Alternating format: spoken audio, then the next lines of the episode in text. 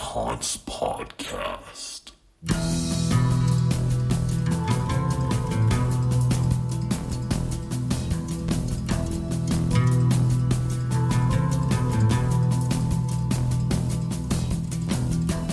And a good day to you all. You are now listening to the first ever episode of the New England Haunts podcast. My name is Josh, aka Hallowoosh, and with me today is my adorable brother from another mother, Nubes. Whoa. Thank you very much. How you doing today, sir? Uh, I'm doing great. That is a big great. It is. All right. So, yes, you heard that right. This is a brand new podcast that is primarily focused on the haunted attraction community here in New England. Why? Because, gosh darn it, why the hell not? Hey, language. Sorry. Uh, no, the real reason is that I feel there should be one. Um, every time I look, there's no real actual podcast just for the New England attractions. Uh, there's great ones about New England, like ghost stories and folklore and stuff like that. Uh, there's a handful of reviewers that record themselves talking about places every now and then, but nothing streaming on a podcast platform. Every once in a while, there's a show that interviews haunters from New England, but that's not the overall goal of their show. And some of these aren't even from New England, and and that's the other big part of why I wanted to do this. I I I don't know about everyone else, but I'm getting sick and tired of hearing everyone's assumption about New England. It's like, oh, uh, you must go to Salem all the time. Ooh, oh, oh, I bet all the haunts are about witches and chowder. It's like, like no, Betty Sue, we aren't all about witches up here. Most of us know that Salem is a freaking cesspool, and just because it's fun to say chowder doesn't mean we made a haunted house about it. Okay. But that would be amazing now that I think about that. Ugh, I don't. Not sure about that one. Nah, man, it'd be cool. You have like clam creatures and like a fisherman in a rain jacket, like over some steamy pots. All right, all right. Lobster traps with seaweed all over them. And Uh, evil New England fisherman. that's a theme right there. I like that. Yeah. I mean, other than the clams, how would you make it about clam chowder? Uh, we could do like a cream monster and like a butter monster. It has potatoes too. Oh yeah, a, a potato monster. Hey, this shit's easy. Okay. Oh, yeah. And we veered off track already. Look at that. Okay, who am I to be talking about uh, haunts of New England? Well, uh, I started my haunt touring back in 2010. I usually visit around 20 haunts a season, sometimes more. The most I've done in a season is 39. Whoa. I know that's not a lot to some of these other haunt travelers, but I'm pretty sure that's a big number. Um, at this point of recording this podcast, I've been to 198 individual attractions, not including multiple visits. Uh, visits, I've got 342. Uh, within New England, I've been to 98 individual attractions since 2010, and half of those aren't even around anymore. The other hundred haunts that I've been to spawn all the way to Wisconsin, Louisville, North Carolina, and everywhere in between. I put in a good three seasons as a hayride scare actor at Witches Woods in Westford, Massachusetts between 2001 2003. I went to Trans World in 2011. That was awesome. Uh, hoping to go back one of these years. And before 2016, I didn't really make a great plan for what I was doing with all this haunt touring stuff. I'd post about it, I'd make a video sorta every now and then. So I joined the scarefactor.com and wrote reviews for places I went to, or at least some of them. Uh, did that for six seasons, uh, helped them with some graphic work, some video work too. Um, I was getting much better at the video stuff, and it was torture on me. And I'm not exaggerating at all. From mid September to the first or second week in November, I was doing one of three things working, going through a haunted house or writing about a haunted house. And there was no time for anything else. I barely slept. I was up till like 2:30 a.m. every day. But that's a me problem, really. Uh, some people can write these things in their sleep. I struggle with it every day. And they have some pretty strict guidelines too. Uh, fair, but strict. I don't think people realize how serious the whole thing is. And by October, I had a baby boy, and I knew committing myself to them like that again was just going to be impossible. I was lucky enough to even have a season and go to as many places as I did. Uh, but that's but that's really all I did. Just went to them, and it feels like I have an obsession for finding all of these haunts, uh, all, all these haunted events in New England. In 2022, particularly, I don't know what it was, but it seemed like every single day I was discovering some little thing I've never heard of. And at some point, I'm going to have some kind of database that's goal is to have every attraction in these six states big ones, the small ones, home haunts, a few unique ones, all the past ones. We'll see, but that's something I'd really like to do. Even with the few great listing sites out there right now, the Scare Factor is by far the best one. Uh, Halloween New England is really nice, but still nobody has everything. Not their fault, it's just that there's plenty of little places that don't even think about marketing or posting much of anything. You practically have to hunt them down. So so that's me. Nubes. Yes. Who the hell are you? Uh, I'm Nubes. Okay, good. Uh, What's your commitment to the uh, haunted attraction industry? Um, I also uh, have been. I mean, not as much as you. I enjoy haunts quite a bit. Um, I just haven't been to as many as you, obviously. I also worked in the haunt industry as an actor. I worked at Six Flags, uh, Six Flags Scream Fest. Fright Fest. Fright Fest. God damn it, that's Canobie Lake Park. Fuck. Um, I worked in uh, Six Flags New England's Fright Fest for uh, multiple seasons. I actually worked for a small haunt in Destin, Florida. It was kind of like a non-profit, kind of like uh, shit. Charity haunt. Yeah, yes, it was Okay. a charity haunt at a Bass Pro Shop. Actually, it was kind of unique. It was a small little thing uh, that was fun. And then I also worked at Six Flags Magic Mountain here in California for one season. Nice. So I have that experience. Um, I I heard some recent news about the Magic Mountain out there. I guess they're celebrating their 50th. Oh no, they're doing they're doing a spring fling haunt really in Oh, I- April. I, didn't hear about that. Yeah, you should look into that. Oh yeah, I'll have to check that out. I kind of have that perspective on the haunt industry as well as you know being an actor as well as going to these things. Um, Sweet. yeah. So other than that, uh, I'm excited to get into this podcast, talk about some stuff out in New England where I previously, uh, you know, grew up there for a while and see what's going on out there. Because right now you're living in like Sou- Southern California, right? Yes. Cool. And I can also bend to some haunts out here too, give some perspective on what's going on on the West Coast out here as well. So, You can. uh, I'll try to. Okay. no, we're glad to have you here. Thank you. So, um, so yeah, the plan is to release an episode as often as possible. Uh, these first few will be talking about the individual haunts I visited in 2022. Uh, but we have a lot of ideas for different topics, maybe a couple interviews here and there, maybe some trips. We'll see what happens. Um, unfortunately, I did not go to any haunts in 2022. Um, What? I know. I wanted to. I mean, unlike you, I don't really like going to these things by myself. Oh, mean- come on. That's the best. I mean, not that you probably like doing it, but like, No, I don't. I just have to. I Yeah. just don't have people that can commit. That's fine. I mean, you know, my wi- my wife likes going, but she doesn't like it as much anymore. So I gotta. we- We do go to a home haunt out here every year. Mm. That's kind of easy, but the thing is, um, is the lines really.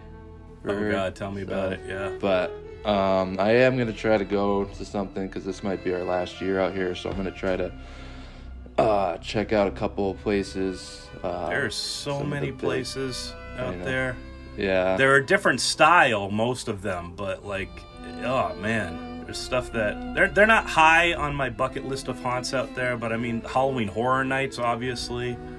yeah. Um, Knott's Berry Farm is turning 50 this year. It's going to be crazy. yeah. Well, not Barry, but the the haunt um, itself is turning 50. Uh, you got 17th Door. You got Reign of Terror. Sinister Pointe, the LA Haunted Hayride, that's huge. Yeah. Delusion, whatever the hell Delusion is, that looks like I don't know. I don't even know if I can call that a haunt. Balboa Park, whatever the hell Creep LA is, I don't know. Just crazy stuff. I mean, I'd like to probably check out more of the like. I do want to check out the big like corporate ones, like the horror nights and stuff. But I'd like to see what like some of the what do you call them? Home haunts, small Not ones, home haunts, individual, but- family owned, mom and pop. Yeah, mom and pop Okay. things out here. So. Yeah, there's a lot. Yeah, but you said that um, you guys usually go to one called Beware the Dark Realm. Yes. But last year, I guess he partnered with two other home haunts, and they made Bones Gulch. Yeah. Uh, we That's were gonna cool. go to that. This we were actually planning on going that, but it just I don't know fell through. So then probably if they do that again, uh, we'll try to check that out. But um, All right. Yeah. That. Well, that's we're- enough about California. Welcome to the New England Haunts podcast. Okay. No, no, no. That was fine. I think uh, one thing that I'd like to do here on almost every episode is do a little beer dedication. And today we might be talking about a couple haunts in Massachusetts. And one of my favorite breweries in Massachusetts is Stone Cow Brewery. Mm, Nice. mm, down in Barre, Massachusetts. And here, I think this is a relatively new one. This one's called New England Woodsman. Nice can, a bunch of trees, a little woodsman silhouette, the guy with an axe. It actually looks kind of creepy. Is that an IPA? It's a Nipa. A New England IPA? yeah, New England IPA. Nipa. it's a Nipa. Yeah. How would you say that? N E I P A. Nia, nia, ni, Nipa? Uh, sure. I, th- I think it would just be Nipa. Nipa. The I would just make the E, right? Uh, yes. Okay, cool. All right, here we go. Let's crack it. Oh, oh. All right. Oh, it smells good. Hang on. You Sometimes gotta- they have a little writing on here. No, they got nothing. Hey, you gotta pour that in the glass so we can see. Shut up with your freaking pouring in the glass bull crap. oh, that's great. Is it? And I don't even like IPAs. Oh, it's lemony. Most of them are, I know that. Tangy. Oh, it's smooth. Mmm. That was awesome. I haven't tried this one yet, so this is a surprise to me. Yeah. I gotta, yeah. I gotta go there and check that place out next time. I'm It is a great place. Unbelievable how great the place is. Freaking, they do barbecue in the summer on uh, the weekends. They always got live bands playing. They got a big playground for the kids, big petting area because it because it actually is a working dairy farm too. Yeah. Just out in the middle of the hills, and oh, the place is awesome. I can't say enough great stuff about it. What's the closest haunt to this to brewery? Barre, To the brewery. Uh, that would probably have to be 13th World Fright Park, which we will talk about on episode two. All right. All right. So when you go to, what is it called again? Stone Cow Brewery. No, the haunt. Oh, 13th World Fright Park. So when you guys, if you ever check out 13th World Fright Park, make sure to stop by Stone Cow Brewery, grab some beer before, after, After. and maybe even drink some during the haunt. No. Why would you tell people? Stop it. Just stop just- it. all right, all right. All right, let's get back into this. Uh, well, so I figure since the next few episodes we'll talk about individual haunts, I'd like to talk a bit about how last season went and how home haunts are really becoming more accepted thing in the haunted uh, community.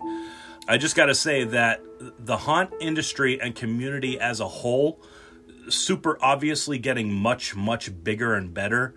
It really feels like the general people uh, are just accepting this haunted attraction stuff and it is becoming more mainstream. Like it just is the thing to do now. So, on one hand, it kind of feels like the main mission for me has always been to change the narrative of haunted attractions for as many people as I could. And maybe that's happened, maybe not. Maybe our generation just doesn't grow old as fast as previous ones do. I don't know. It is kind of cool to see like 60 something year old couples standing in line now for these things.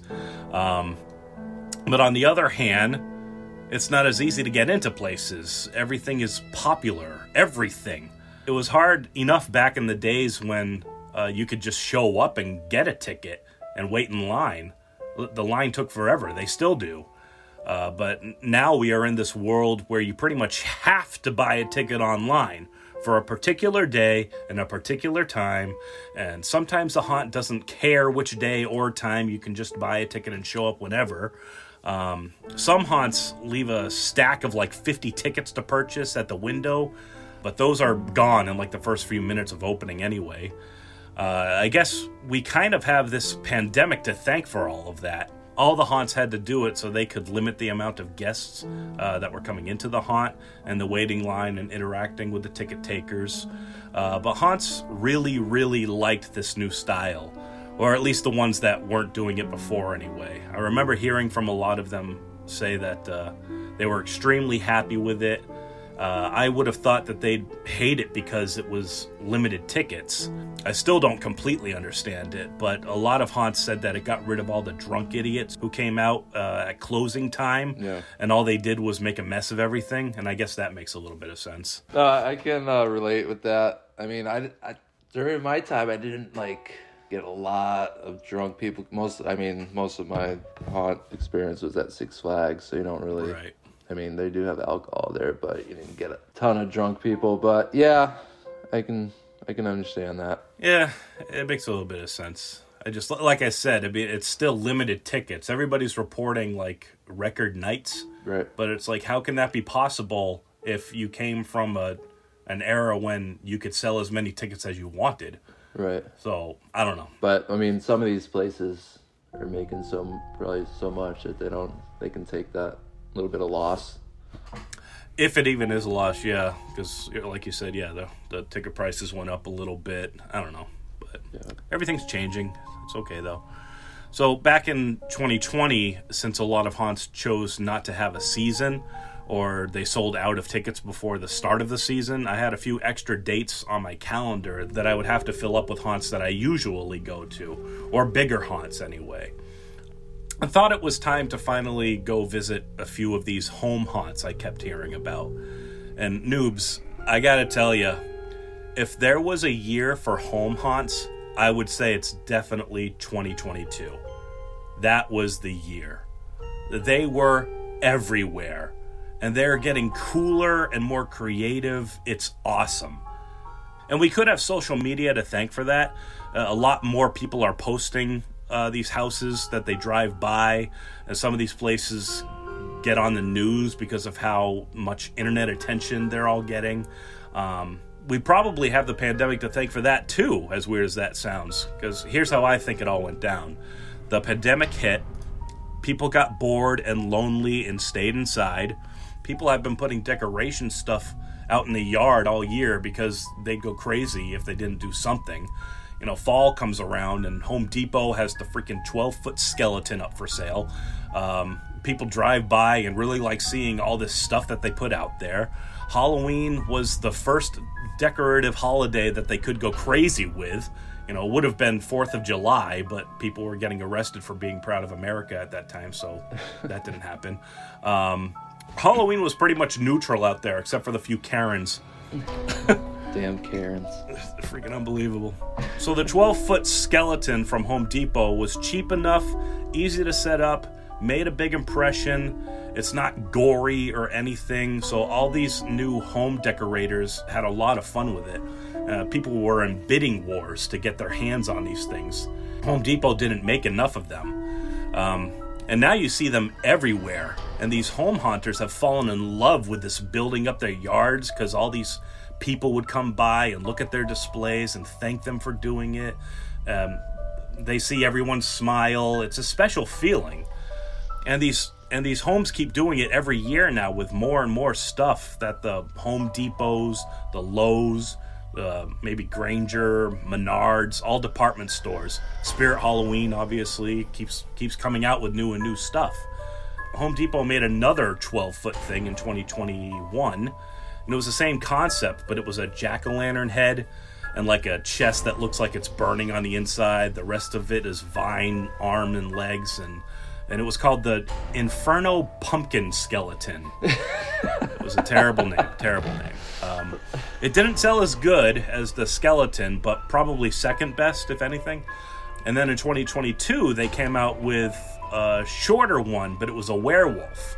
And they have a big spider, and they got a big dragon, they got a creepy uh, jack in the box thing all kinds of stuff. And this new stuff everywhere this year is fueling the home haunters to make their displays bigger and better. To a lot of them, it's more like they need to add more to the collection now.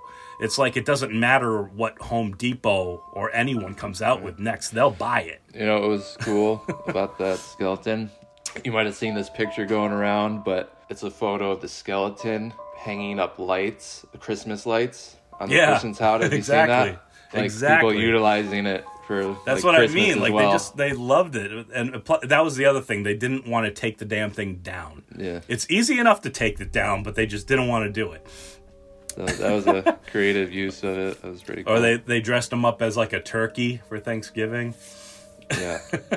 Those are cool. So, what would you exactly call a home haunt? How would you define that?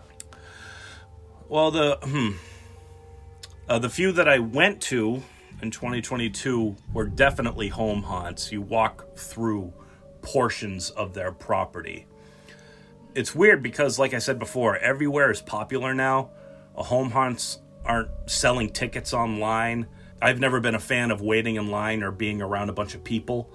Why I like haunted attractions, I, I don't know because that's practically all you do. Um, but even these freaking home haunts, long lines, too many people. But it's because they've worked hard as hell to make something really, really cool. And uh, sure, they all could take a few notes from some of the pros on how to keep the lines moving, but still. One of the places I went to, I literally was the first in line an hour before they opened up. The, within a half an hour, there was already a line of like 50 people. It was crazy for someone's home decoration thing, you know? So, were these places that you went to, were these like some of the more popular places around? Is that why the li- lines were so crazy? I I guess I don't know. Um, there's no real great way to see how popular they really are. They don't advertise. Most of them only do an actual show for like a Friday and Saturday night, and that's it.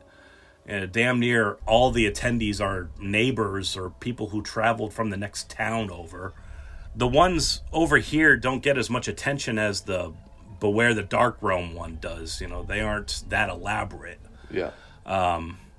some of these home haunts are getting big enough that I would call them a pro haunt, but when they still have all volunteers, cheap tickets, all the money goes to their local community in some way, shape, or form, still someone's personal property, I still call them a home haunt.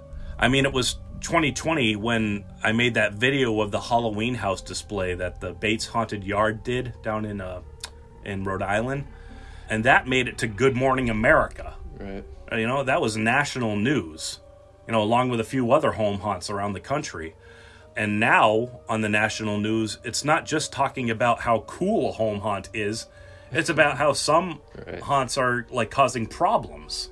The home haunts. Oh, really? Yeah, there was uh, there was two home haunts in the country that I remember made national news because of just how much attention they were getting, and mostly it's because there's no parking. You know, some of these idiots don't care that they park in someone else's driveway or throw trash all over the place.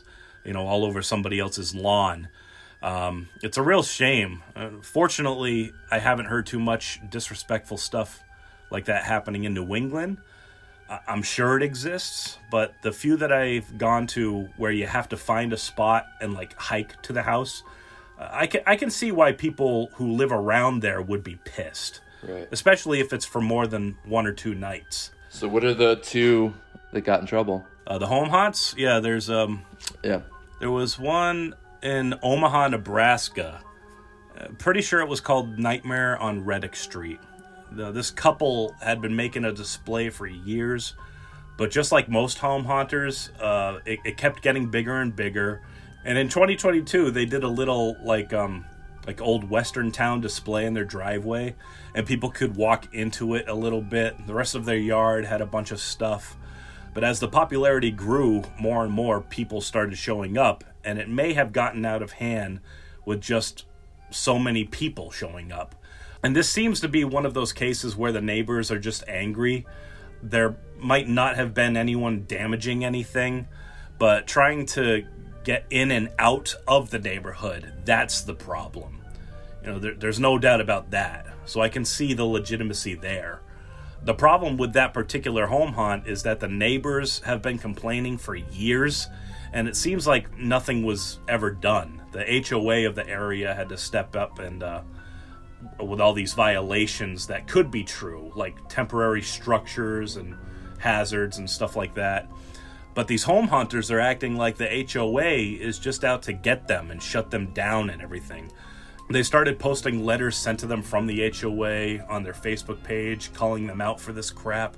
Uh, the HOA has its own lawyers attacking them. It's a mess. Or do you have do homeowners have to get? I mean, I guess it's depending on the size, but do they have to get any kind of permits, like to run do a home haunt? It depends on what exactly they want to do. How much of a dick the city is or town? Yeah, yeah, it could come down to it comes down to that. It comes down to the street for crying out loud. It's like Yeah. li- like, like this place. This place has an HOA. Not everybody does. Not every neighborhood does. Yeah. Um, the, then there's so there's very very very local politics, and then the town people, and then I mean yeah, that's just how it works. It all depends on. I, I think the trick is you got to make friends with the town. right. I think that's the big trick. So these guys on this Reddick Street here, they even do a Christmas display with a Santa Claus, and the kids can come up and take pictures with him. And I want to say that was a fundraiser for something too, uh, but the HOA shut that down after one night.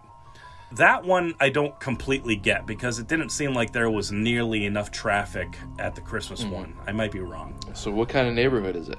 It's it's like um, it's like one of those little cluster neighborhoods. Like everyone has a small backyard, but barely any space in between the houses. So there really isn't anywhere for people to park there. I uh, no the the best you have is like two cars in front of each house. Right. You can't block the driveways. You can't block the hydrants. What about anywhere like around the house, like on any other side streets or in like a parking lot area?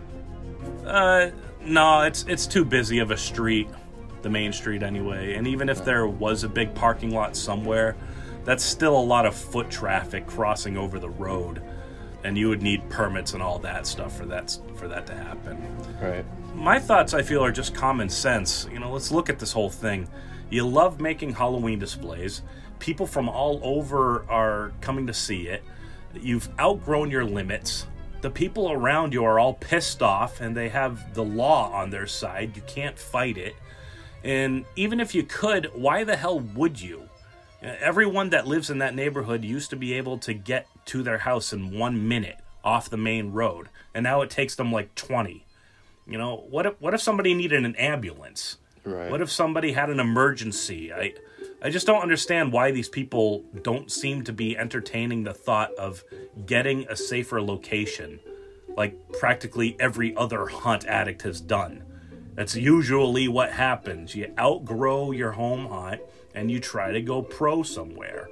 You know? The thing with that though is, one of- the way I'm thinking is like a lot of home haunters do a home haunt just because it's less, I don't know, probably stressful and you know, like once you go pro, it becomes more of like a business type thing.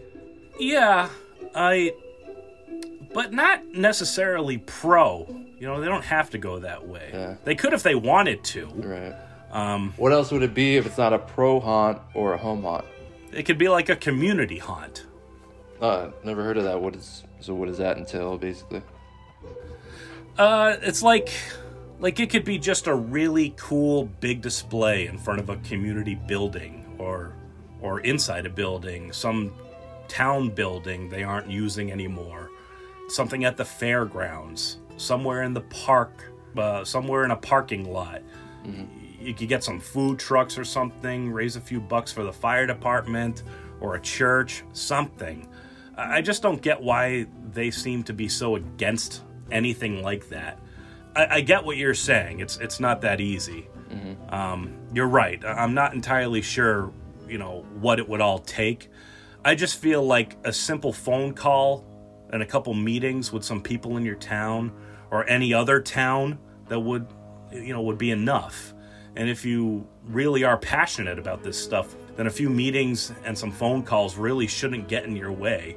Yeah, I get that, but the difference with like a pro haunt, like, okay, they have a, a home haunt right now, but they don't necessarily have enough to build pro haunt. They have to like, you know, put a lot more into it, Mm-hmm. get it to pro level. You know. most home haunts, yes. These guys, they said they have three storage containers full of stuff. Okay, so they're really they're serious about this. They they could, yeah. And um and that's not uncommon for a lot of these bigger home haunts. Um and it's all in the way you map it out. A crazy home haunter has a big collection, but they jam it all in in their front lawn. You know, plenty of pro haunts, well, small time pro haunts have props scattered throughout, but it's not like they're one foot away from each other like they are in the home haunt. yeah, that makes sense. And the other place I heard about was in Plainfield, Illinois. These guys call it the Infested Oaks because I guess they're on Whispering Oaks Ave, I think. They also call themselves horror props on Facebook for some reason. I don't know what they're up to. These guys made national news because they made a Stranger Things themed yard. A bunch of their own handmade props, though.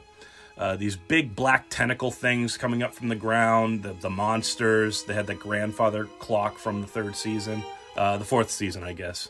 And if you saw the fourth season, one of the scenes was that redhead girl in the show was getting possessed or something, and her body was floating into the air. And they were able to make this girl body look like it was actually floating, like 10 feet above their driveway. Was it like on a string, like kind of like an invisible wire type thing? It yeah, it's a it was a wire, but it was uh, but it must be like a super super thin wire because you can't see it on video at all. Yeah. and there was nothing above her. the The wire was attached to like a light pole across the street and all the way to the corner of their house. Now this place is different. The complaints come from one person. And I think it was because people parked in their driveway and there may have been some trash.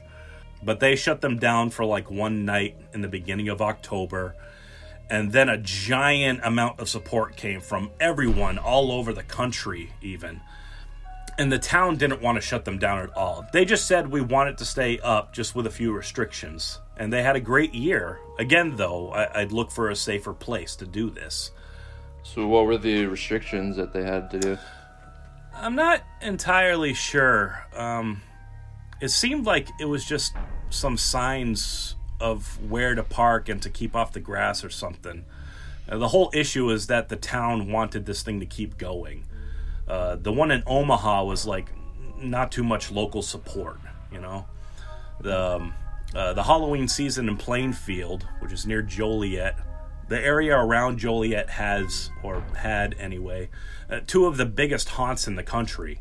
And it's still the Chicago area, which is like just carpet bombed with loud, intense, in your face type haunts. A Halloween in this area is like something everyone is on board with, so it's not difficult to see why this home haunt got a lot more support. So Ne- Nebraska doesn't have any, any haunts, and The state, nah, but Omaha has like, let me see here, like eight. I- only really hear about one out there. It's called Scary Acres. It's not that far from Reddick Street at all. It looks like it's 20 minutes down the street. I mean, eight sounds like a lot for one area. Uh, yeah, it's um, it's a good amount. So I could be wrong. maybe they love Halloween down there.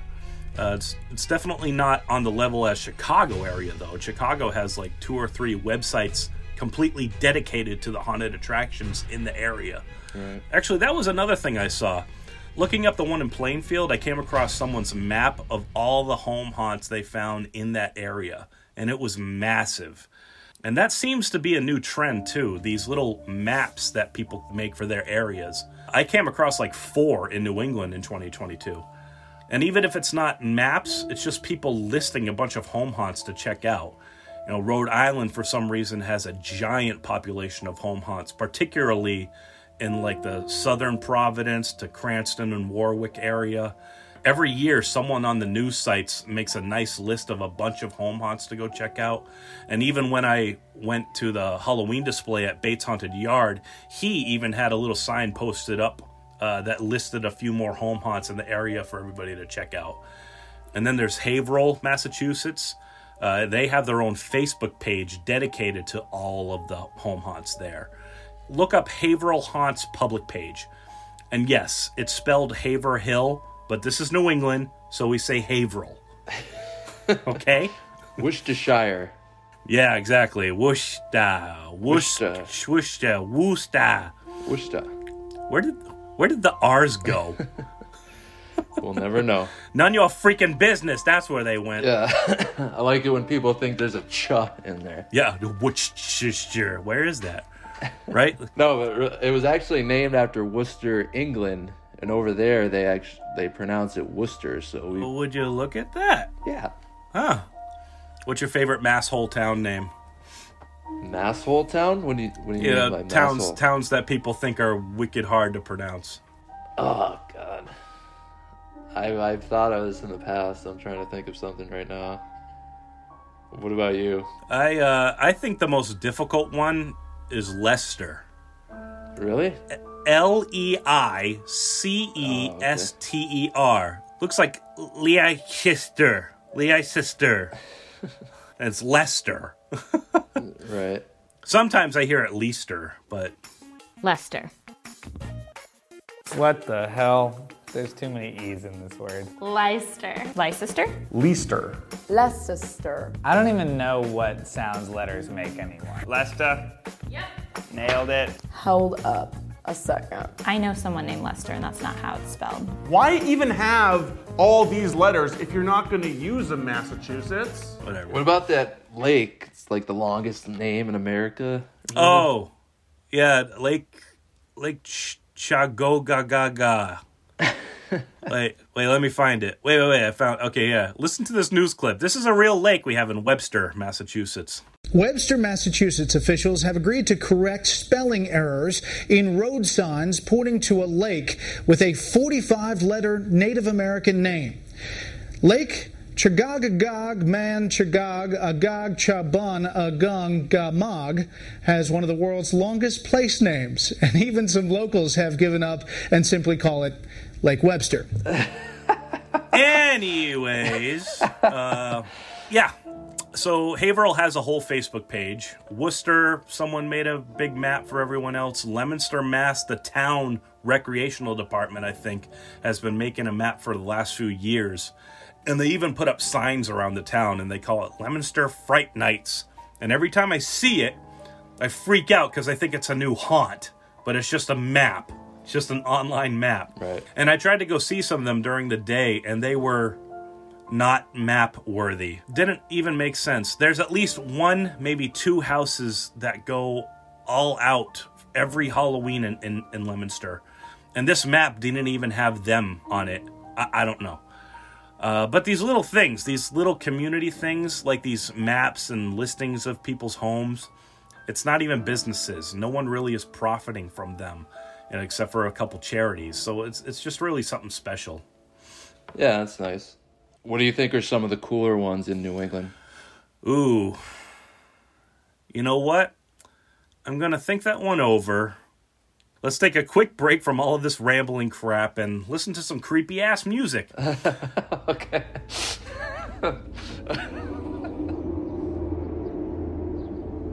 The Wastelands by Ross Bugden.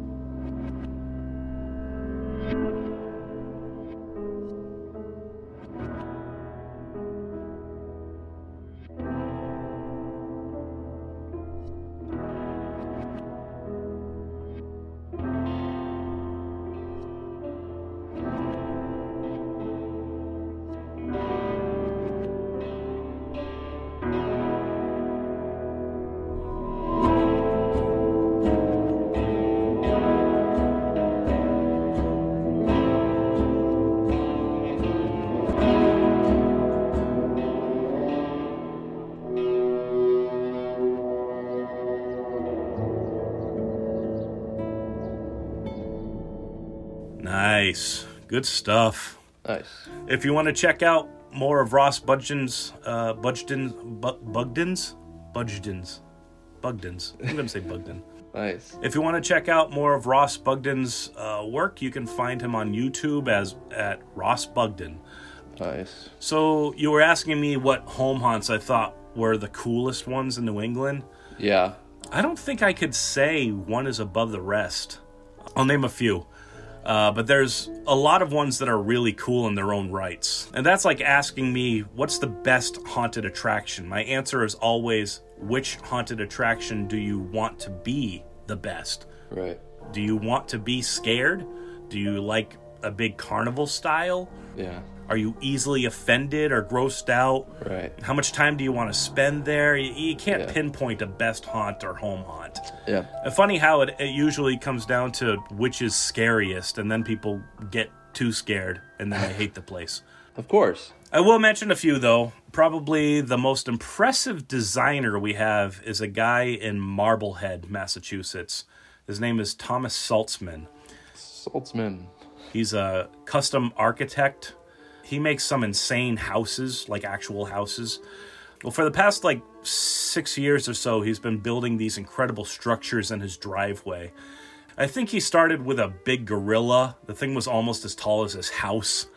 The year after that, he made a tall skeleton, but he wrapped a wireframe around it that looked like an old man walking. So it looked like a 15 foot tall walking ghost. It was really cool. Wow. He did a pirate ship you could walk into, a spaceship you could walk into. He made the news a few years ago because he made a, a giant dragon, and the whole thing was laying on top of his garage, and his neck stretched out and laid across his front door. And I remember seeing the eyes moving, the nose might have blown out smoke too. Wow. In 2022, he built a giant Egyptian snake goddess thing.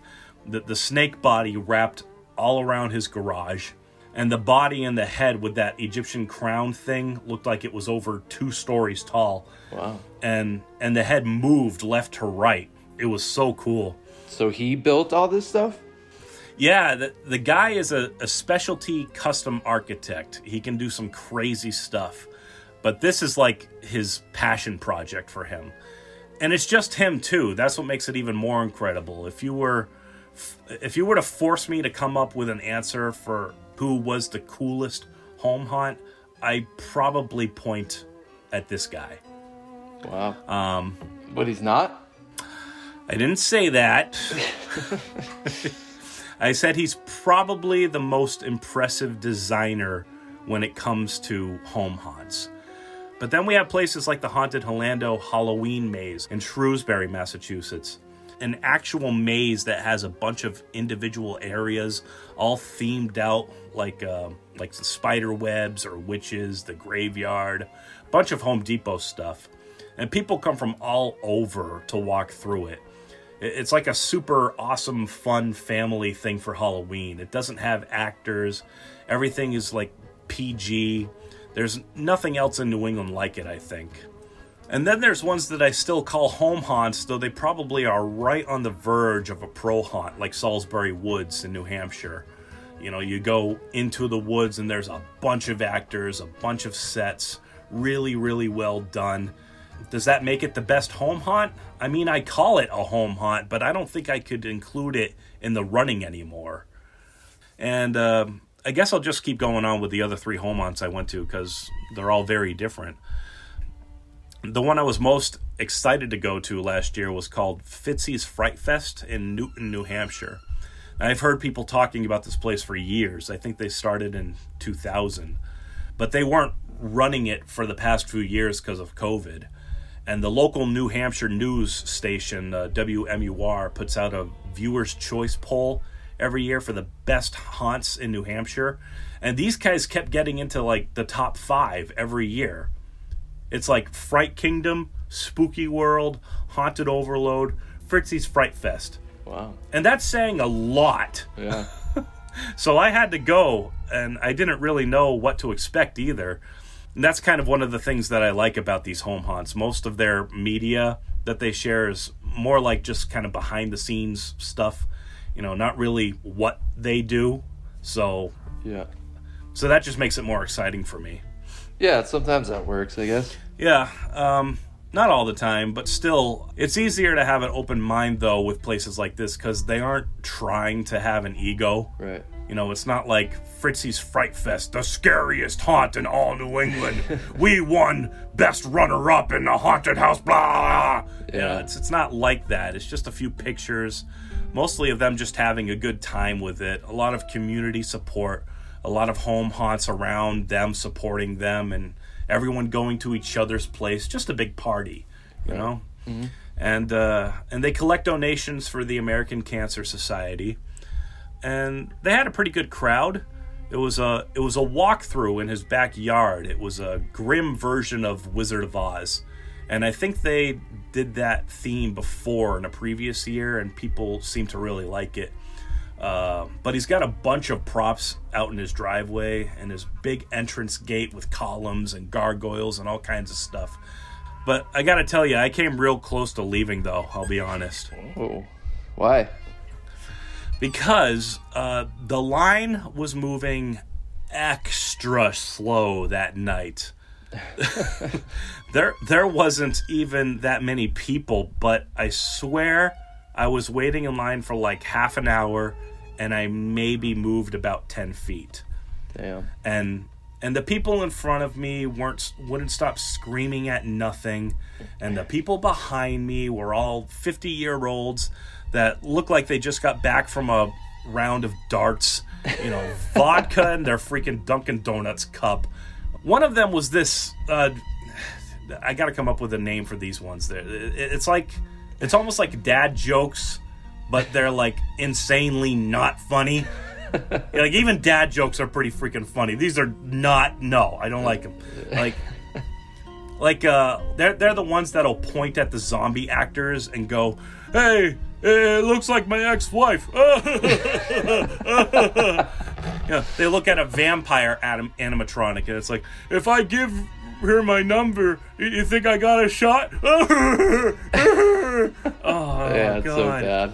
I, it's it's the laughing. It's the laughing at their own stupid crap that does it for me. You know, I just want to. I just wanted to snap, and I couldn't take it anymore. I got out of line. So you left because of that? No, that, I was, I was really thinking about it. Um, uh, the vibe of the place wasn't really matching what I thought it would.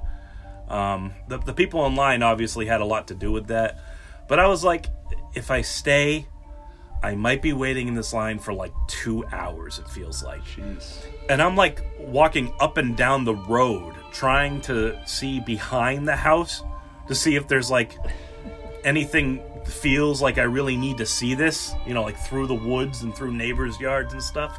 Yeah. Because again, their Facebook photos don't show like what happens. That just that there's a group of a family and friends dressed up, you know, doing something out there. So you can go both ways with that. Do they do something so cool it's a secret? Or do they just never think about documenting the, the trail at all because it's not that exciting?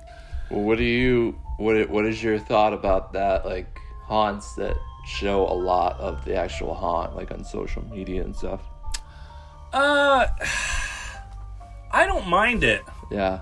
I know I know there's a lot of them that kind of have this inherited rule if anything, you know, to like don't take pictures and don't show it and don't spend it. You know, I mean if anything the main reason why I want to go see a lot of these big name places is because I saw what they had to offer Right. you know um so it doesn't really bother me that much and, and, you know it, it don't show the whole thing Yeah. You know unless you change the place every year you know like Yeah. do a walkthrough video or something because it's never going to happen again you know stuff like that but Like even if you do show a video, I mean, some places might be like, well, if we show the video, people have no reason to go, but it you don't get that experience of being inside of it, you know.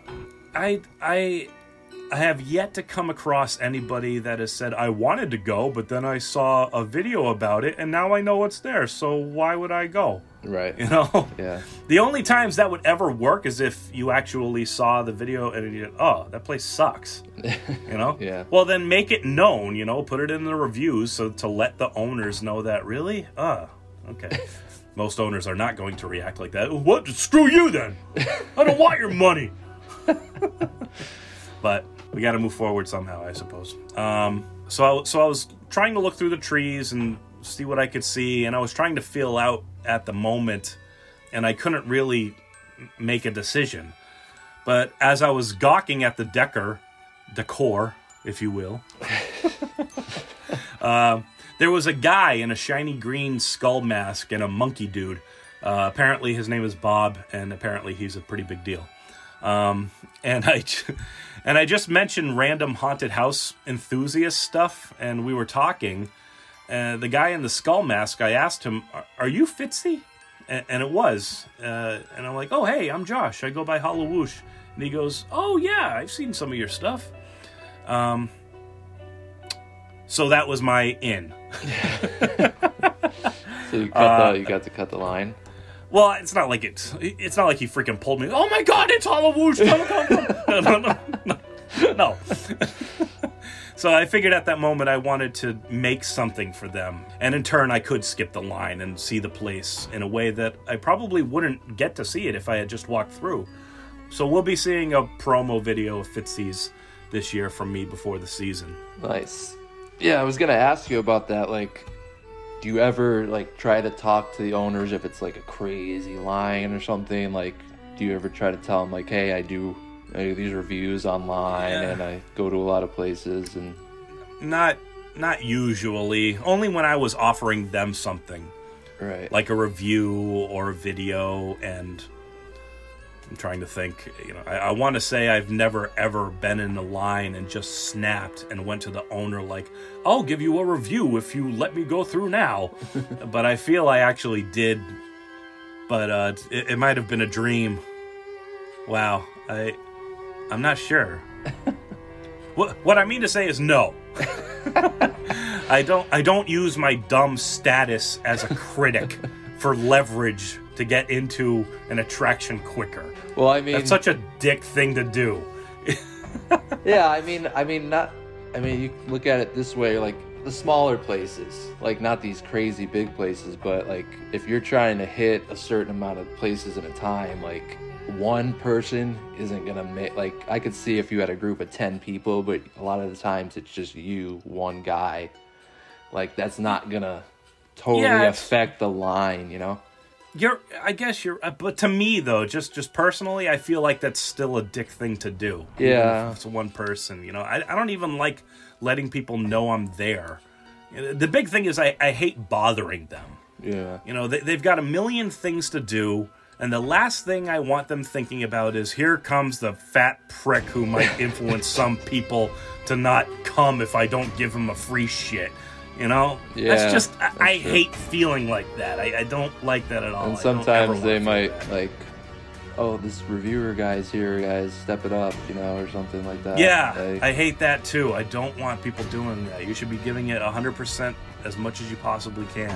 yeah. you know and it, this is the only time i have ever done something like this but this is me making a promo vid for them which they don't seem to have any to speak of you know in exchange for me skipping ahead in in the line it's not even the price of a ticket because the place is free you know they take donations for the american cancer society mm-hmm. so that's as close to let me in because I'm on the internet as I've gotten, I think. it's so bad. I'm on the internet, damn it. Because they really don't have, you know, they got a, a ton of pictures there, but no real great video, nothing that really pops out and, like, says, check this place out, you know? Yeah.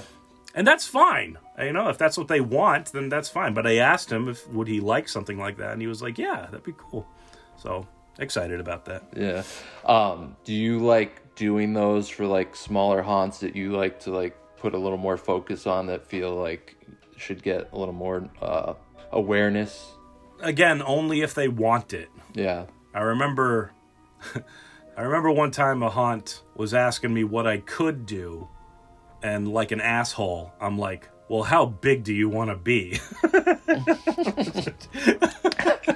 I didn't really mean it like that. I meant like you know, like uh I I don't want to be the one responsible for making you way too popular, which usually causes problems. Yeah. Not that I thought my shit would make them, but it came out that way. But that's what I, but, but that's what I go with now. It's like, are you comfortable with what you have now, especially home haunts? Right. You know, they, you know, part of the reason why they wouldn't want to go pro in the first place is because of how low key it is. You know, Yeah. like there's one right down the street from me, and I asked him, "Would you ever want to go pro?" And he instantly, "No, screw that. No, I like just working in my garage and just doing my thing. I get that, you know. Yeah. It's like, but at the same time, it's like, can I make like an awesome three minute epic killer video of your place and make everybody from the state come and want to see you because mm. it looks like it's bigger than it really is? Yeah. Oh, no, I don't want to do that. Right. But I guess to sort of answer your question, I mean, yeah, I would rather do videos for the smaller places that you know would would like more attention. yeah. It feels more rewarding. That could even be like side thing, like to, but you could, you could like charge like places like to, to make videos, like hype like you know, Ah. videos too. But No, I th- I think just letting me go and see them is enough. Oh, now. yeah, I mean, they let you do it- it- it- I could make it a, a legit business if I really wanted to. yeah, but I'm still just a jerk with an iPhone. you know, no, but you are good and like Final Cut Pro. That's all I got. You know, especially the haunt stuff. You like they could hire you know a film crew like like actually people that make you know yeah. But you, with your passion for the haunt industry, you do these videos really well. So like, would come out probably better from someone like you. You know? Not necessarily. It depends. I mean, really, the, the stuff that I make is is just like clips of stuff that I took and stuff that other people took, Yeah. and then I mesh it in together into a freaking music video. Yeah. And it's a cheap trick. I mean, I'll be freaking humble as hell about it. It's it's it's cheap, okay. Yeah. The freaking there's the the music goes bum bum bum bum bum bum bum bum bum bum, and you're just cutting different interesting pieces of video when the bump bump goes off, you know? Right. And it's like, yeah, a lot of people will react to that and be like, "Oh, cool," but it's still cheap. It's mm. Yeah.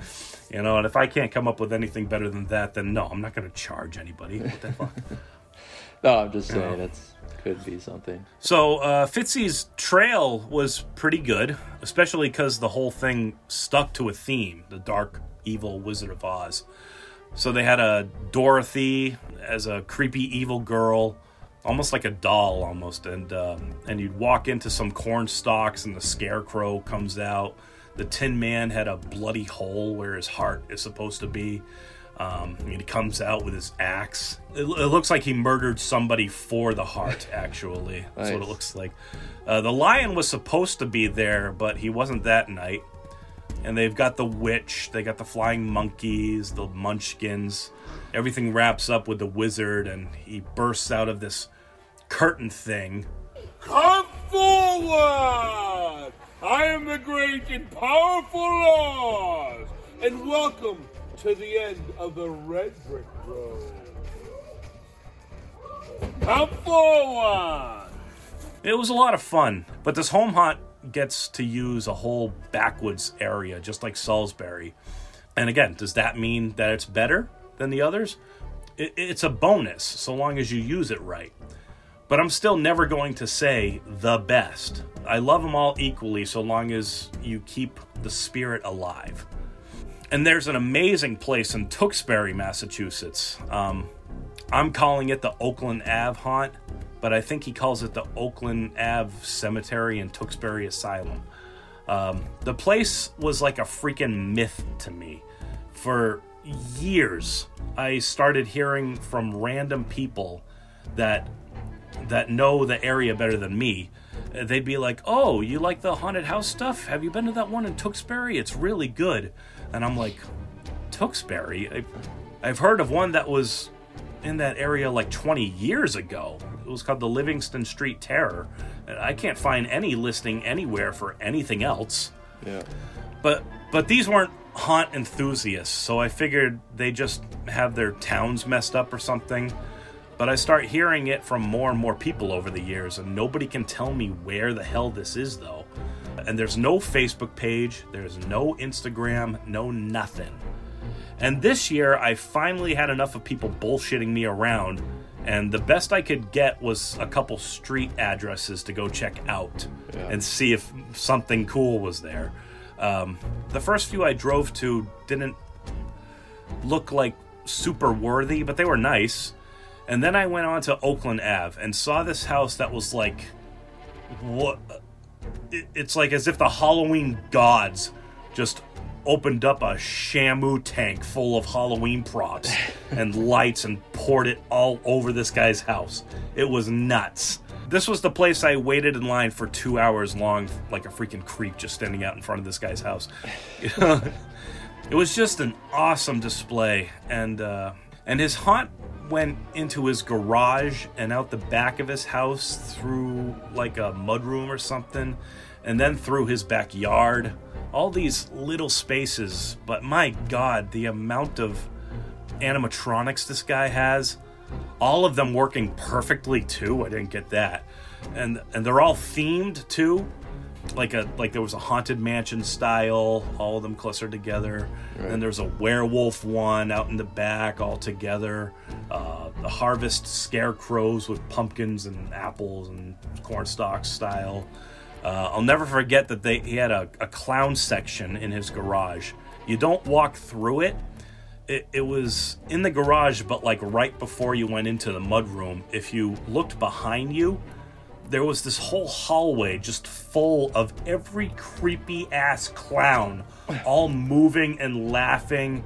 And clowns don't usually bug me out. That was insane. They got me. Were they animatronics? Or Yeah, they all of them, Oh, okay. all animatronics. Oh, okay. It, you know, it takes the guy three to four months to build all of this stuff, and he accepts donations for the Red Cross. So he has no social media presence at all for this. None that I can find, dude. Not even in like, not even in like the little articles of like the check out these fun, spooky Halloween decorations in the area. These little articles that they come out with. They they list like twenty homes in the entire county, and this guy didn't make the cut. He's been doing it for like twenty years. So why doesn't he have like is he older guy? Why doesn't he have like anything at all online? Yeah, I don't think he's that old. I mean, I I honestly didn't ask. Um, I didn't. I did talk to him for a bit. His name is Joe, and it seems that 2022 was his last year doing the walkthrough haunt. He'll probably still put up some yard decorations. Um, he says he might go pro, um, but uh, my best guess is that he was attracting well enough attention without marketing himself at all. There's a good amount of nice home displays in, in Tewksbury too, so maybe the word just got around enough because everyone in that area loves Halloween so much. Right. You know, but there's another guy like I was talking about. It's like, do you want to become more popular than you are? It looks like this guy doesn't want any of that. Yeah. So he was doing fine. So why isn't he doing the walkthrough anymore after this year? Uh, well, he says it's because of the damage that the kids do when they walk through the place. But I mean, um, you know, I'm a wide guy, and I tell you, there was no way in hell I couldn't bump into props. You know, there, there were times I felt like I was literally crawling through them. Okay? He even had a sign out in the front of his house with all the rules, and it seems like a good chunk of them were for the people that might cause damage. It's like it's like a you know max amount of people at a time is three. You can't carry your kid. Under twelve must be accompanied by a twenty-one plus adult. Yeah. And if you're a it literally if you're a toucher or a runner, you can't enter. you know, obviously I'm not trying to break anything and I and I didn't thankfully, but I could see some kids pushing things around a little bit. It's it's a shame, but it'd be cool to see him do a pro haunt. that was a really really cool one. And even then, Joe was telling me about two other home haunts in the area that I haven't seen on any list anywhere. And one was uh, one of those projection mapped houses where they made their own video and projected it. You know, you ever see those things?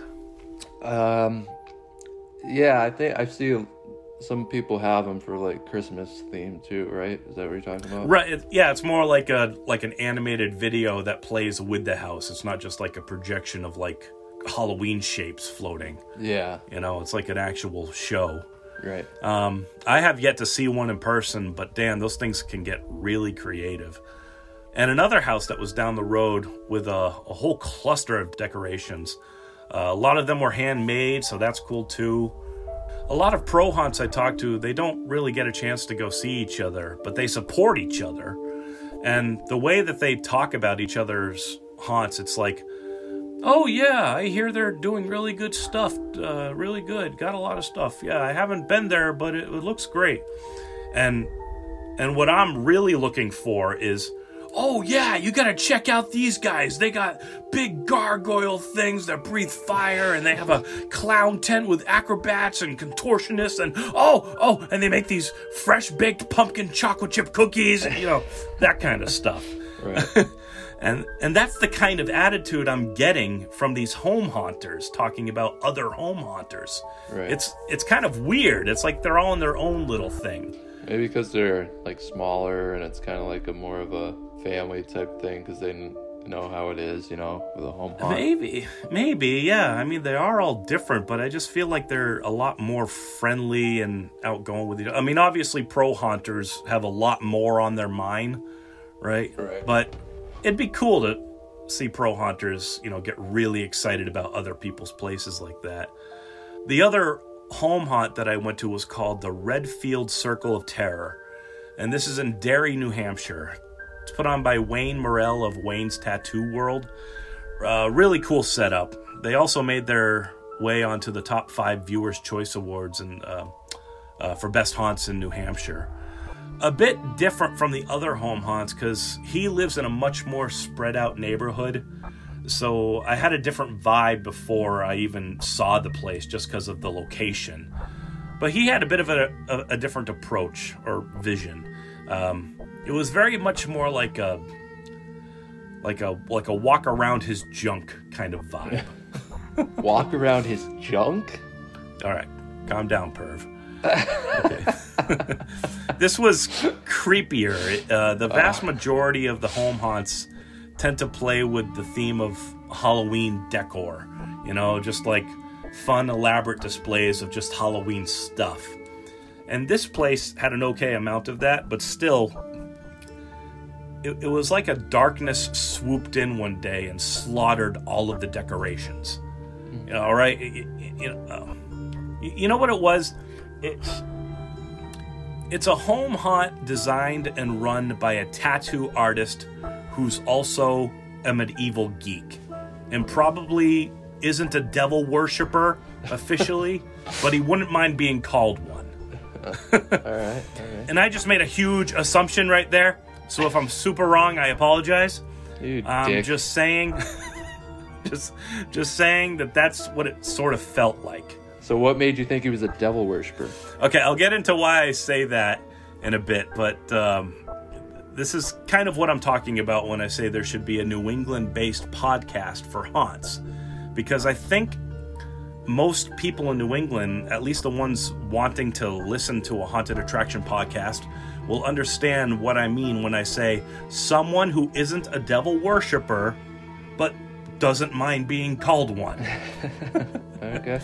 You know, other other parts of the country, even haunters, they'll have a very different take on the whole thing. And I know that's generalizing a lot. I'm just saying I hope and I think that uh, when when I say someone over here might not mind being called a devil worshiper, that most people would imagine someone who uh, likes likes cosplay with the theme of the dark underworld stuff. Right. Nothing more. You know, is that better? Yeah, that makes sense. That makes more sense. Okay, cool. So that being said, the Redfield Circle of Terror, they they aren't going to touch you or hurt you or try to scare you too bad, but there's a good chance that someone might be playing with like a little Renaissance fair battle hatchet. You know? Okay. Like real metal. You know, they they they were auctioning off a drinking horn for crying out loud. Nice. The entrance into this guy's driveway has two dragons on either side, sticking their heads up like they're shooting fire into the sky. And it's a torch coming out of both of their mouths. Wow. And that's what he has for lights out there to show where his house is.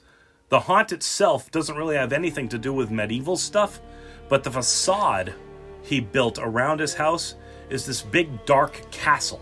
Right. You know, they they don't shy away from painting pentagrams on their face or upside down crosses.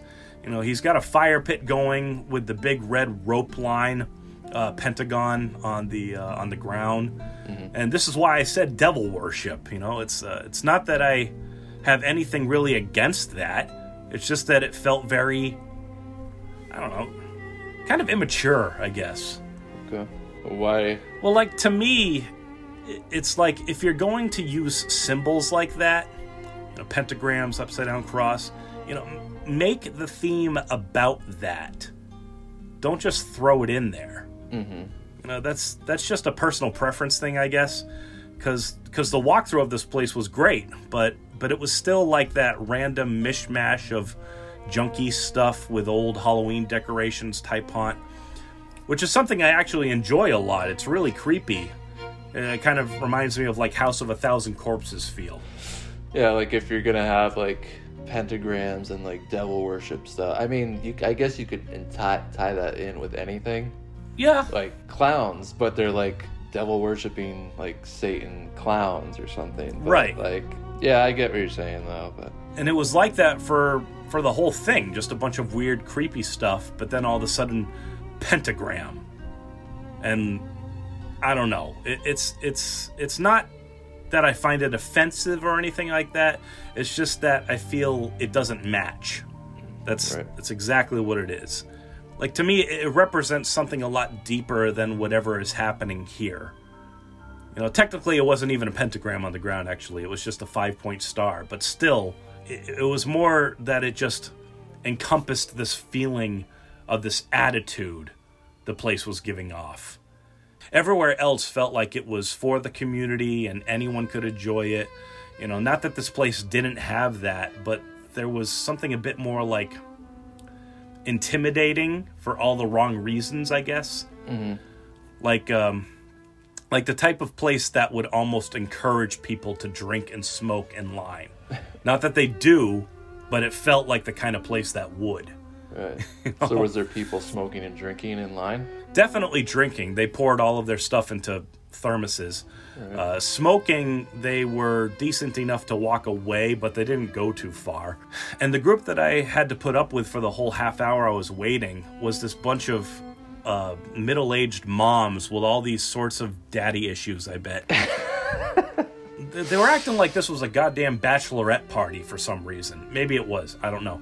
Uh, they were wearing these stupid plastic hairband things with the little lights going off them, screaming "woo" the whole time for no reason. You know, they were driven to this place on this flatbed trailer thing, and it was all decorated with Halloween cheap crap. You know, hauled by a tractor going two miles an hour. And, and one of them brought their own lawn chair to sit in while she waited in line. So every time the line moved, she had to get out of the damn thing, pick it up, move three feet forward, put it down. It was annoying as hell. And then there was this uh, queue line actor, actually, two of them. One was a little girl who would walk up to people and just stare at them. It didn't work on anybody, and she she didn't switch it up. It was just this little girl, just some family friend, just doing stuff. I know, um, but this other guy was in a trench coat and a leather hat, long beard, just kept going up and down the line the whole time, just going, "Hey, what are you doing? Hey, what do you want?" It was a hell of a lot more entertaining than the kid, but he just wouldn't stop. There was no breaks. The kid kept going too. I guess there's something admirable about that, you know, especially since it was just a home haunt. Um, but I found it a bit annoying after a few minutes. No, like going back to like the pentagram and like the devil worshipping stuff. That there's people like that in the real world, so that I think that actually would be a cool theme if someone did that because like it's a home haunt, so it's a little more personal. Hmm. Like if someone did a full theme like that, like you were saying, like you were hoping the whole theme of the haunt would be like that if they're gonna use that stuff. Are, are we talking real Satanists? Yes. Uh. no, I'm just saying like that could also like are these people like actually like devil worshiper just to make it a little more realistic, more more scary and stuff. You people Well, could have I mean, yeah, there, right, there's you know? the theme of devil worship. There's the theme of, you know, using the pentagram and satanic rituals and stuff like that. Like, yeah, I've been in things like that. It would be cool if a home haunt wanted to do that, be a little bit more, you know, dark like that. Sure. Right. But when you say, no, real Satanists aren't like that. no, I know, but Not that, also- not that I'm a Satanist or anything like that, but I mean, they get a bad rap. I'll, I'll say that. Yeah.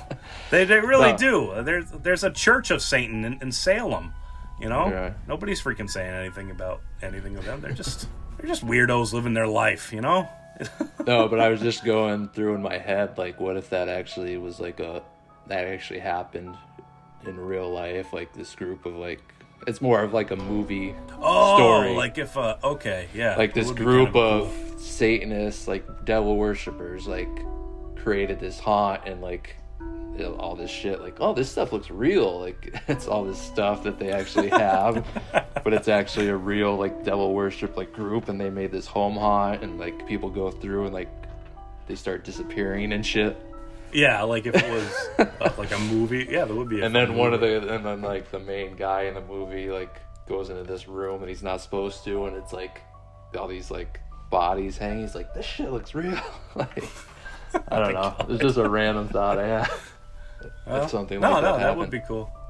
That would, but but you bring up an interesting point though. Like, well, not really that interesting. So I'll just keep on going.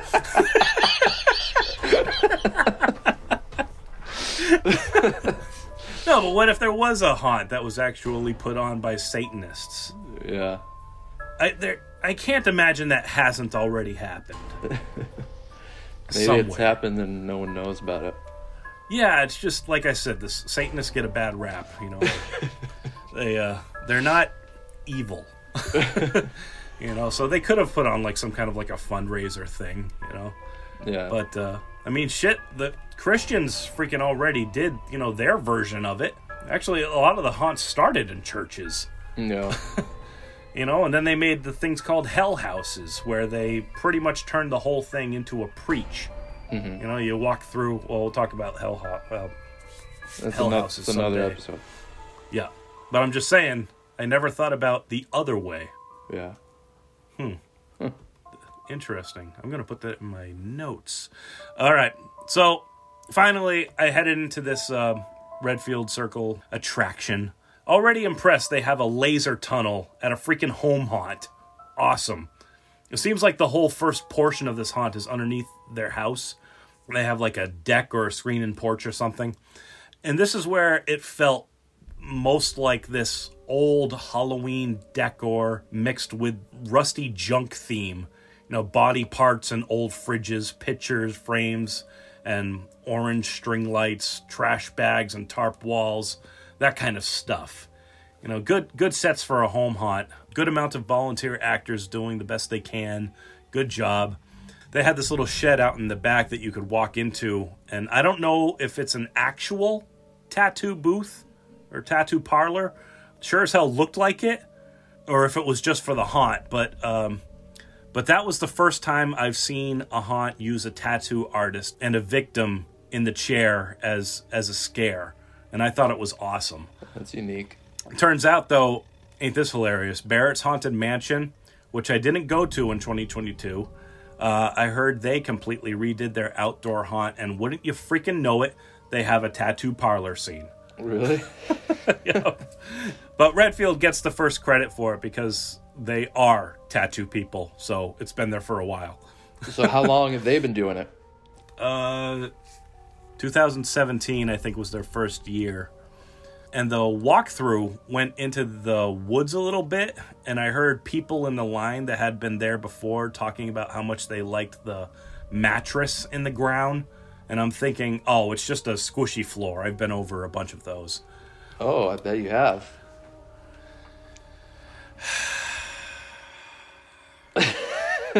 well, this wasn't a squishy floor.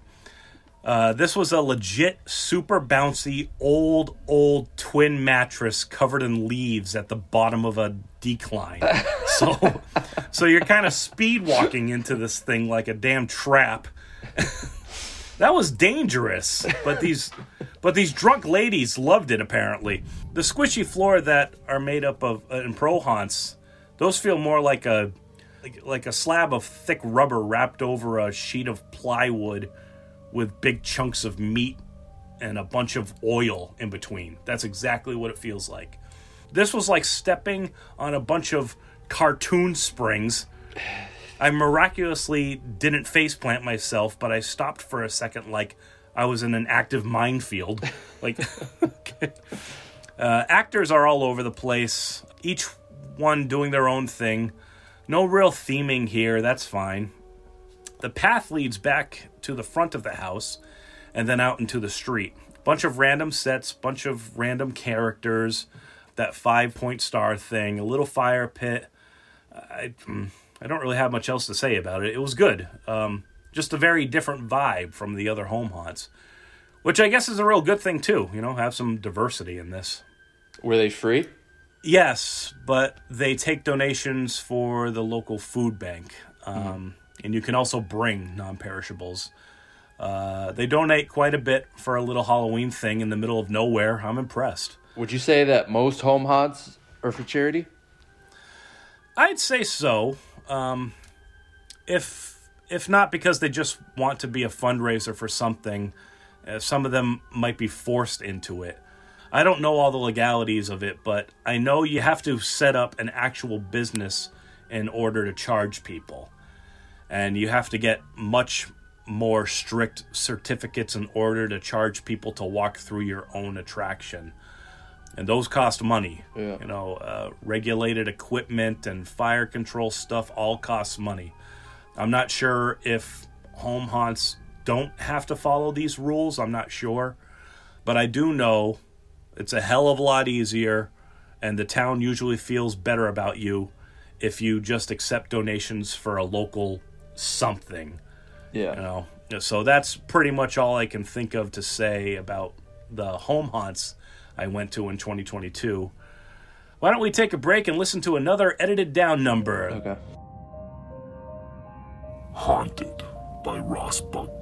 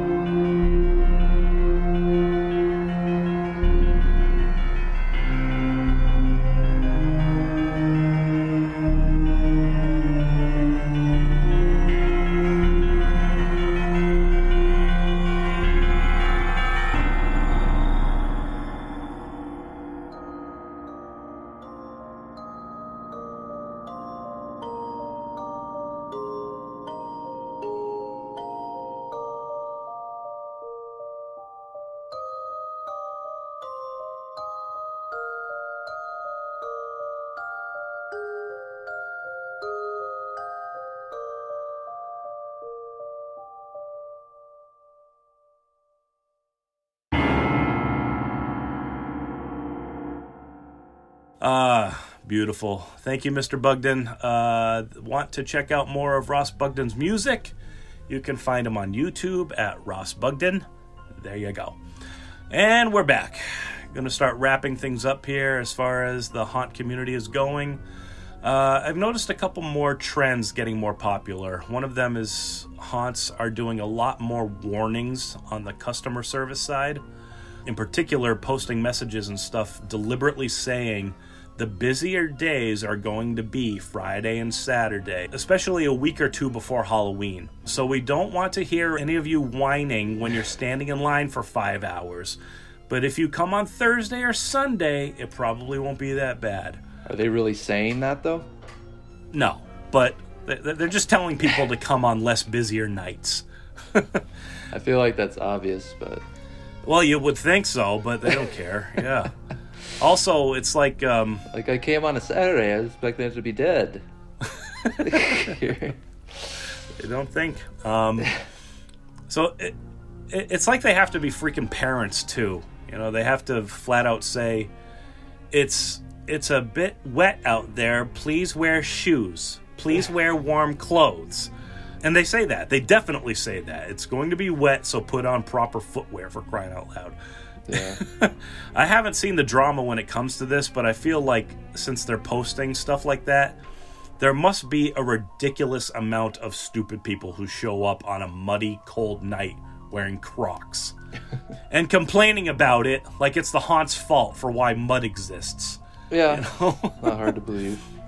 It's just embarrassing. Now, are you talking about home haunts, or is this just haunts in general? Just haunts in general. Okay. Yeah.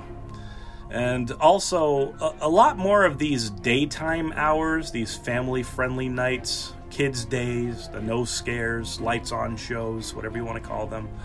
It seemed like everyone was doing something along those lines at some point, and it's awesome.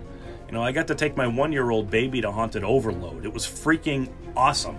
It hit different in 2022. I always knew that these little no scare lights on events would be good, but now I'm really thinking about it, and it's like, you know, parents want to check out these places too. And the kids are too young to do the real thing. Perfect happy medium for both. Right. You know, and also like pretend there's a haunt owner sitting at their desk in the middle of the day. Right hand man comes in. Hey, there's people out there and they want to check it out right now. Uh, but uh, we aren't open right now. No, no, no. They they don't want all the actors and stuff. Just just flick on the lights to let them walk through. But but I have to get the fog and the music. No, no, they don't care about that stuff. Just charge them 10 bucks and let them walk through. But but it's not scary right now. God damn it, Otis!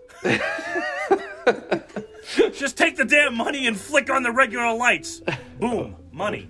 So, do uh, these daytime family things? A lot of them charge. Most of them charge for this. Charge, yeah, charge something. Yeah. Yeah. Just a little bit of money. It's, but I mean, it's better than freaking not having that money at all.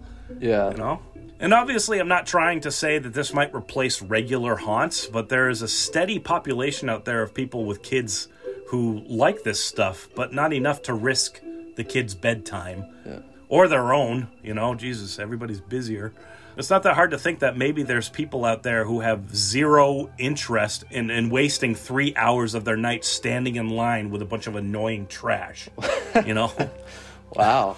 You really don't like people, huh? hate people. People suck. Sucky people. Hate them. You know why I hate them? Because they suck. I like haunters, though, most of them. They hate people too. Because they suck. But yeah, almost everywhere had at least one day for their no scare lights on daytime stuff. It sounds like a cool thing for other uh, haunters from other places to go check out, like during the day, because they're you know if they're all working at night. Yeah, true. Um, it, it's funny you mentioned that actually. Uh, for the past 12 years now, Barrett's Haunted Mansion in Abington, Mass, has been uh, doing a lights on tour on select dates. Uh, usually in the early afternoon on Saturdays during the season, and there's a good amount of haunters that go to that one. You know, Barrett Barrett's is one of the most detailed haunts in New England. Amazing job they do with that place every year. Um, but the tour is also their behind the scenes stuff too. So they got their costume trailers, the security monitors, you know, where the actors hide, all stuff like that. All stuff that haunters would really want to check out look at. Nice. Does that do any other haunts offer stuff like that? Um, not that I remember, but I think the majority of haunt owners love showing off their operation to other people. A lot of owners that I've talked to are like, "Oh, come over anytime." You know, Barrett's is a little bit different. They're also managing a restaurant and got a million and one things going on all the time. They're just crazy. That's good though. At least they're offering something, I guess. Yeah, I uh, I'm gonna check it out one of these years. Looks like uh, this year, 2023, they're part of the legendary haunt tour, so I'll get to see that stuff anyway in November. What's the legendary haunt tour? Oh, uh, sorry. Uh, for anyone unfamiliar, which I'm sure is not a lot of you, the Legendary Haunt Tour is an annual destination trip that allows haunters from around the country to check out all of these big name attractions. Uh, this year's trip coming up here, they'll be checking out Salem because dumb, and going to Haunted Overload, Fright Kingdom, and Barrett's. Cool. So they go to like a different area every year? Yeah, last year they went to Nashville. Yeah, and they had like four stops, you know, two a night. Um, they came up here in 2014 and they got to check it out. We went to Spooky World, Fright Kingdom, and Haunted Overload. Uh, Spooky World got freaking. I'll never forget it because Spooky World got a freaking lobster dinner catering for everyone. Oh my gosh. And Fright Kingdom got a nice barbecue chicken dinner. I wish I went last year. They had like world famous barbecue spots and hot chicken spots in Nashville. Damn. Uh, So the food's like included, like they get stuff from the area that they're in? the food's included. That might have been the first year they did it. I'm not sure, but um, I haven't paid close enough attention to to what they were serving every year. It's usually the first haunt of the night that provides catering, and I'm imagining it's up to them and the people hope they just do something special like that. But I think they have Spooky World to thank for that. N- New England lobster bake. Did I say it was a bake? Mussels, clam chowder Wow. with the potatoes and corn. It was it was really something special for all those people who live out in the middle of the country mm. and don't get to try that much seafood. But I don't know if haunts on the tour have made it a tradition or not to try to make it like foods from their area. That's also a good So- thing, like to showcase that food in the area, like hey, to like maybe entice people to come back. Like, wow, that Oh, yeah. know, that Sure, New England, yeah. like we had to go.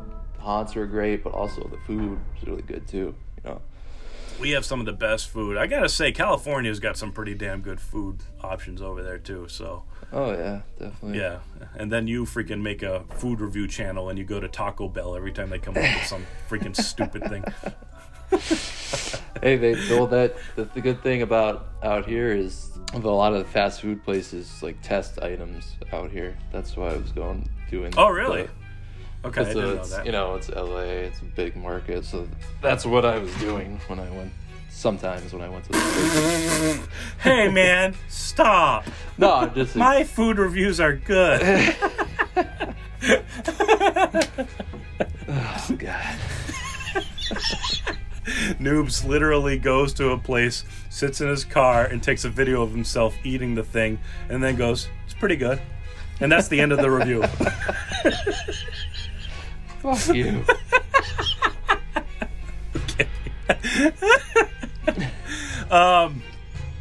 and uh, some more stuff uh, from last year. So a really good year for first year haunts. It was a really good year because of all the the haunts that decided to finally come back since the pandemic too. And uh, and when I started looking to see who might be opening back up, I find all these brand new ones. Thinking to myself, like, what the hell? What's going on this year? You know, Rhode Island now has the haunted gallows. Connecticut's got haunting on the ridge and the Forsaken Lands. 13th World Fright Park in Massachusetts. Duke's Spook House in New Hampshire. Fright at the Fort came back in Maine. You'll hear about all these guys in my upcoming podcast. But yeah, I I, I don't exactly know what to make of it. Haunts just popping up like crazy around here. I don't know about everywhere else, but it feels universal. You look at some of these other countries and see how, like, five years ago they might have had one haunted attraction, and now there's like more than one. Very good analysis. You're welcome. Now you said universally, Yeah. so that means on other planets there's hot haunts popping No, up. dude. Oh wait, do you, do you think there are haunts, you know, on other planets in the universe? In the sense that if an astronaut went to Mars and then walked into a cave, he had no idea what the hell was in there. Yeah, I guess that's technically a haunt. so there you go. Damn. So that's what I took away from 2022. A lot of great things happening with the home haunt scene, some not so great. Uh, a lot of people wanting to see more haunts during the day or in a different way. Um, everything is just going up for the haunt community. Now I just gotta hope that it's the right kind of up, really. So, like I said, I'll be trying to pump out these episodes as often as possible. You can find them here on Apple Podcasts, YouTube, Facebook. Not sure what other sources I'm going to be using, but I'll let you know as soon as I do. I'd like to thank uh, Nubes for joining me today. Thank you, sir. Thank you, Whoosh. Thank you for having me. What did you learn? Um, Yeah, that's what I thought. I'm sorry, to, uh, I didn't mean to. Yeah, had something to say, so go ahead. no, just um, it's nice to hear the uh, home haunt industry is uh, ramping up uh, out there. Um, out here, It's a legit industry now. yeah, It's not just you know people doing home haunts. It's like it's like recognized as its own thing. right. Like they have their own type of insurances and things like that. It's it's really crazy. And it's not just like there's people. These people are passionate. Like it's not just oh, put a couple things in the backyard, walk mm-hmm. through. It's like they got you know the guy you said has like storage containers and stuff. So it's, Yeah, people are That's actually crazy. Uh, passionate about this stuff. Yep.